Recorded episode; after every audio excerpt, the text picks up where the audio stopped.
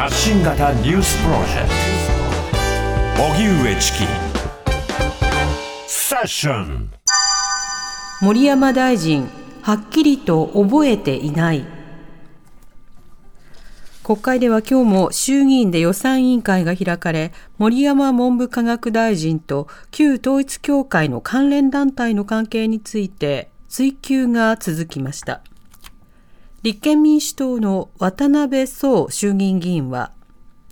答弁は覚えていないがうすうす思い出してきたになり今度は正直覚えていないと変遷している。本当はどうなのかなどと追及。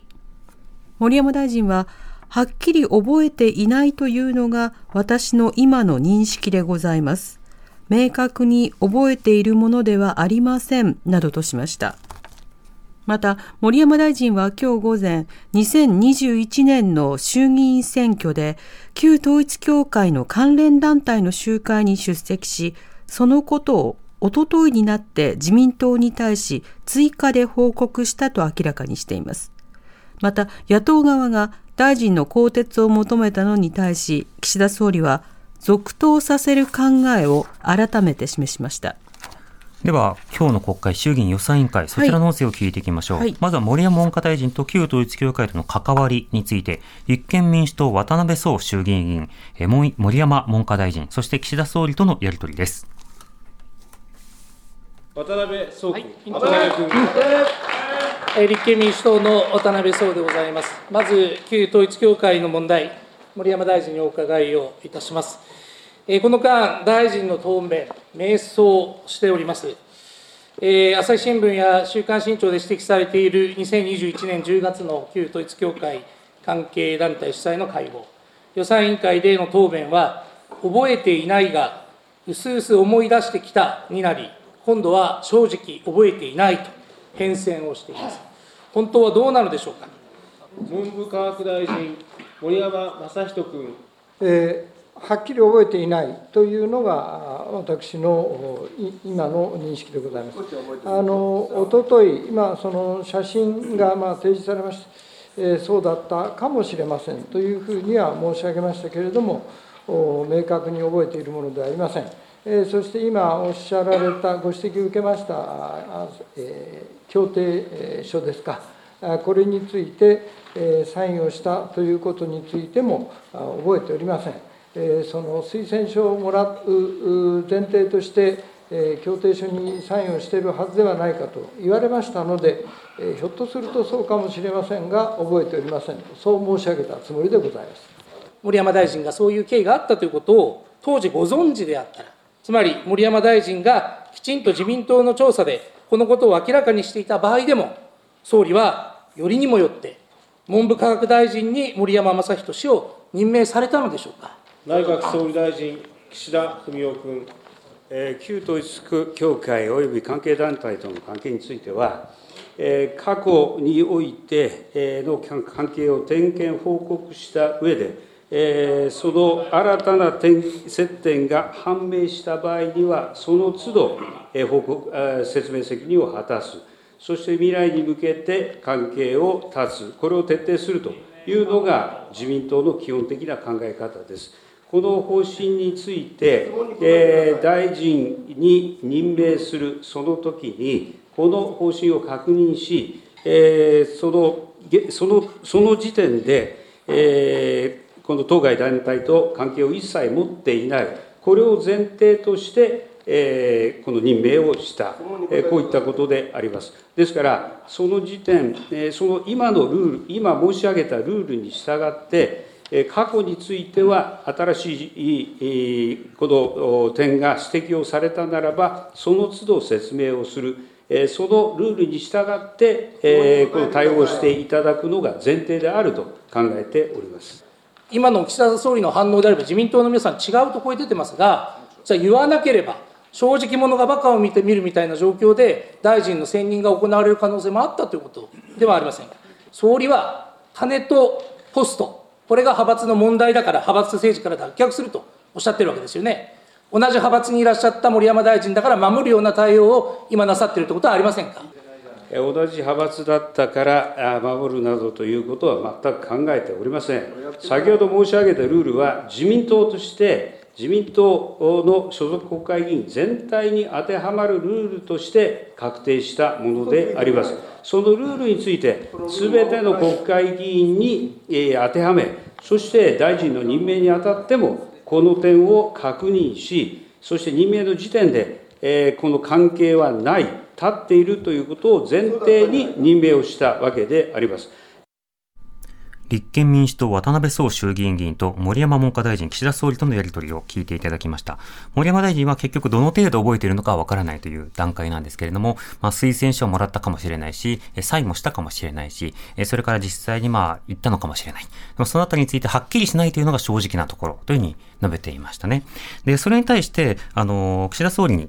今回その、この件が分かってたら文科大臣にしたのっていうのことを聞いたんです、聞いたんですけれども、あの、岸田総理の回答というのはもうはっきりしないんですが、あの、分かるところは、あの、過去どうあれ、今関係立ってるならば問題なし。っていう、そういった線引きを今採用しているというふうに述べてるんですね。はい、だから過去はどうあれ、今関係ないよねって聞いて、関係ないですって言ったら、よしっていうことで通れっていうことになるわけですよ。で、大臣に指名されたりもするということになるわけですね。ところがそれを線引きということにするならば、これまで処分されてきた各大臣とか各議員たちは一体どうなるのと。そして例えばこれから仮に嘘ついてありませんって言ったとしても、今後ないねって言い渡れた時に、ないですって言えば、全員ザルのようにこう通っていくっていう、まあ、神保哲夫さんが好きな表現で言ったらザルにも失礼なぐらい、はい、ストーリーで通っていくということができてしまうということだったので、自民党の点検とは一体何だったのかというようなことが問われるという、まあ、そんな場面ではありました。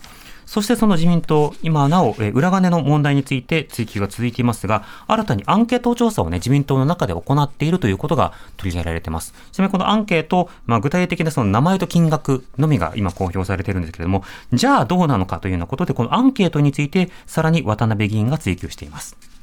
え、自民党の所属議員のアンケート聞き取り調査について伺います。えー、アンケートについては、あ回収日が昨日ということになってましたけれども、調査結果をご説明いただけますでしょうか？内閣総理大臣、岸田文雄君。はい、あのおっしゃるように、えー、政治資金パーティーに関連した収支報告書の不記載がないかどうか、あですから、派閥の政治資金パーティーに関連した収支報告書の不記載がないか、こういったアンケート調査を行い、そして全、えー、全所属、所属全議員を対象として、昨日を締め切りとしたところであります。これ、週末にかけて内容等について整理、精査した上で、来週早々にも取りまとめることを予定しております。渡辺総君、えー、早々に取りまとめたら、われわれ野党や国会に対してもきちんと報告を出していただけますか、約束してください。内閣総理大臣、岸田文雄君。あの当然、えー、説明責任を果たすということの中で、アンケートの結果についても取りまとめを行い、それを明らかにしたいと思います。立憲民主党渡辺総衆議院議員と岸田総理とのやり取りを聞いていただきました。あの、政治資金収支報告書などによって記載漏れがないかどうかの今調査を行っているよということなんですが、それを今後公表するということになるわけです。ただ、あの、先ほどの、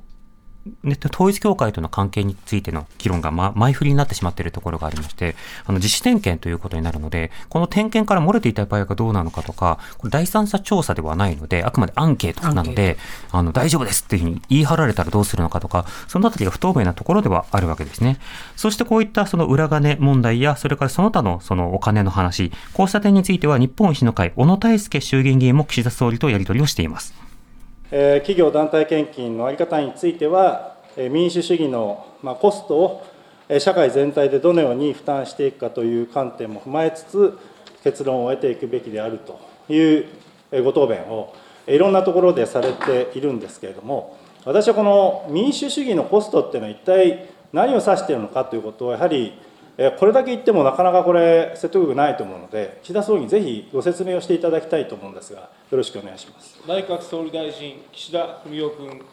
目標を掲げそして国民の皆さんに働きかけ賛同を得て選挙において結果を出しそして当初の目的や政策を実現していく。あのこうしたあの活動これを、うんまあ、支えることが重要であると思います。でそのうん民主主義のコストとは何かということでありますが、その活動を支える、そうした政治活動に充てられる政治資金、これが民主主義のコストだと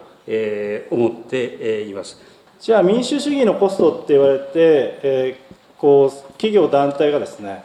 一体どこにどのコストを埋めるために、えー、賄うためにお金出してるのかというと、えー、これ朝日新聞の記事に載っていたんですがまああのこれなかなか調査も難しいのでまずは、えー、これ、えー、政党支部をですね政党別に分けて、えー、どの政党が企業団体から寄付金を受けているのかというものですが、もう自民党が圧倒的にこの31億ということで、9割なんですね。ですが私はこの国のこの企業団体が民主主義のコストをこれをちゃんと負担するんだとそして経団連さんはそれが社会貢献とまでおっしゃっているんですけれどもそれはほとんど自民党のコストなんじゃないですか私は今その裏金問題についてアンケートを一生懸命取っておられますが文通費について本当にですね自分のプライベートのお金として使ってないのかどうかということもこれ自民党調べるべきじゃないかと。いうふうに思うんですがこの点総理いかがでしょうか？あの自民党として今回の事態を重く受け止めて、えー、自ら変わらなければならないということで中間取りまとめを行いましたがその中でまず自分自身がやらなければならないこと、えー、運営面で派閥の資金、政治資金パーティーを今後やらないとか、この監査を入れるとか、こういった自らやるべきことと合わせて、ルールを変えるという形で、制度面もについても、透明性の向上等、そして責任体制の厳格化等、取り組まなきゃいけない、こういった取りまとめを行いました。文書、旧文書交通費、これはまさに各党全党の全党共通のルールに基づいてこの対応すべき課題であります。自民党として当然この課題にも引き続き真摯に臨みたいと議論に貢献したいと思っております。このルールに基づいて内容について明らかにすると国民の信頼回復のためにどうあるべきなのか議論に参加いたします。小野大輔君、えー、もう時間が近いので、もうこれ以上同じことは繰り返しませんが、まあ、毎回あの、原稿を読まずに同じ答弁をされてるな、それは本当にすごいことだなと思うんですが、逆に全く進んでいないんだなというふうに思います。で、議論に参加してまいりますではないと思うんですね。日本維新の会、小野泰輔衆議院議員と岸田総理とのやり取りを聞いていただきました。はい、あのこうした企業団体献金などについては、まあ、民主主義のコストとして、まあ、必要なのではないかという観点も重要というようなことを岸田総理は述べるわけですけれども、そのコストとは一体何なのかという、まあ、追求をしているわけですね。はい、まあ、そうすると、まあ、単にその政策を掲げた人が当選するだけではなくて、その当選した人が政策を実現するために様々な活動をする。そうした活動を支えるためにもお金が必要なんだというようなことを言っているわけです。で、それに対して、その日本維新の会の小野議員は、朝日新聞の調査なども踏まえながら、いやでも実際9割は自民党に行ってるじゃないかと、企業団体献金は。というと民主主義のコストというよりは自民党のコストを、各企業団体が支えているという構図になるじゃないか。これおかしいじゃないかということを言ってるわけですね。でもし例えば政治献金というものが政治民主主義献金ということになって、各政党などについて一旦集められた上で分配されるというようなそういった仕組みであれば、これ民主主義のコストと言えるかもしれない。でも結局は自民党に何かしたい、自民党にお近づきになりたい、あるいは自民党に何かしたいてほしくないから献金などをするっていうことになる。でも献金できないからパーティー券っていうことを迂回してやることになるんじゃないか。この図式自体がおかしいのではないかということ自体が論点なんだということを、改めてこのやり取りを踏まえて、まあ、思い出しながら具体的にどんな立法がされるのか聞くことが、見ていくことが必要かと思います。荻上チキ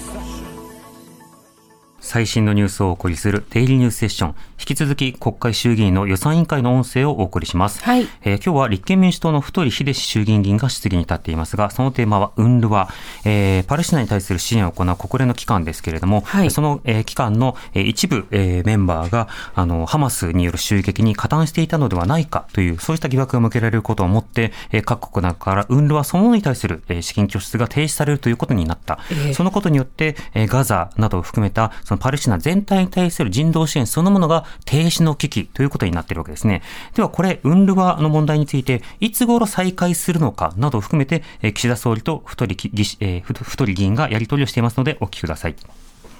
国連パレスチナ難民救済事業機関、アンルワに関して伺います。アンルワはですね、アンルワは、複数のこの現地職員がですね、昨年10月のこのまさにハマスのイスラエルへの攻撃に加担した疑いが持たれて、日本含め、この G7 は、アンルワへの資金拠出を停止しました。ただですね、今この150か所以上の避難所をですね、このアンルワが運営をしている。100万人以上に支援を行っていると。まさにパレスチナ支援パレスチナ支援の中核を担っているガザの命綱です。この問題、今、国連の独立調査機関が4月下旬に最終報告書を出すということで動いておりますが、例えばですね、えこれ3月下旬に中間報告を出すという流れですよね。そういった中で、その時点で3月下旬の時点で、もしですね、問題なければ、我が国としてはですね、この、え資金拠出をですね、再開していくえ。そういった判断をですね、総理にしていただく必要があるんじゃないかと、私は思ってるんですが、総理、えー、ご見解、教えてください内閣総理大臣、岸田文雄君。あの適切な対応を取られることを強く求めて、調査に積極的に協力をしてい、えー、きたいと思います。えー、そして、えー、判断をするわけですが、ただ一つあの、えーと申し上げたいのは、我が国はアンルワを通じてさまざまな支援を行ってきましたが、それだけが現地に対する支援ではありません。WFP もあれば、国際赤十字もあれば、他の国際機関を通じて、日本は引き続きガザ地区を含む地域のパレスチナ人への人道支援、これ、今日までもやってきましたし、これからもこうしたこの他の国際機関を通じての人道支援は積極的に取り組んでまいります。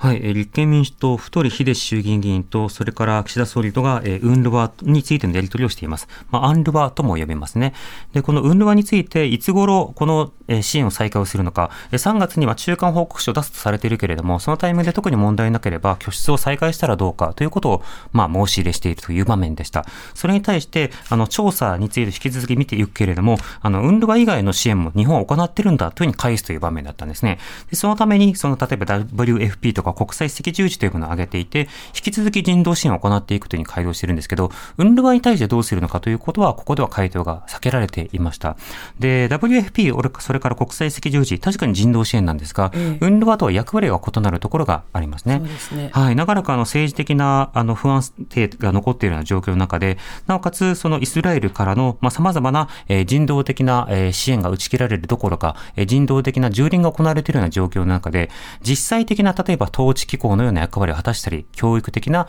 え環境を整えたり、あるいは物流を整えたりと、様々なことを行いながら現地の雇用を増やしていくのがウンルワだった。それに対して WFP、例えば食べ物の支援であるとか、国際赤十字、医療の支援、これらももちろん大事なんですが、それらに変われば十分かというと、そういったことではないですよね、はい、で。そういった一つ一つの問題というものが、何かこう、いや、日本は国際人道支援を引き続きしてるんだから、別に、あの、パレスチナ問題に対して冷淡というわけじゃないんだというロジックかもしれないんですが、役割が違う中で、そこから撤退することの意味というのは、具体的な命を支えるインフラ、それをまあ奪ってしまうということになるので、間接的な虐殺の加担になってしまうということなんですね。すねこれの再開のめどがまだ日本政府はま見えていないというところが、今日の国会では分かったというタイミングです。では続いて自由民主党の伊藤義孝衆議院議員、今日の国会のテーマというのは予算委員会の中でも食料であるとか農業などがテーマだったんですが、食料自給率などの問題について岸田総理とやり取りをしています。食料自給率38%、この向上が、まあ、長年の大きなテーマになっております。私があの議員に初当選した15年前から同様のことがずっと言われてきているわけでありますけれども、抜本的な改革を含めて、この38%のアップが、これは必要であろうというふうに思います。主要作物の備蓄管理や在庫管理、また輸入を含む緊急調達等について、再構築、強化すべきと思いますが、総理はどのようにお考えか、お聞かせください。内閣総理大臣、岸田文雄君。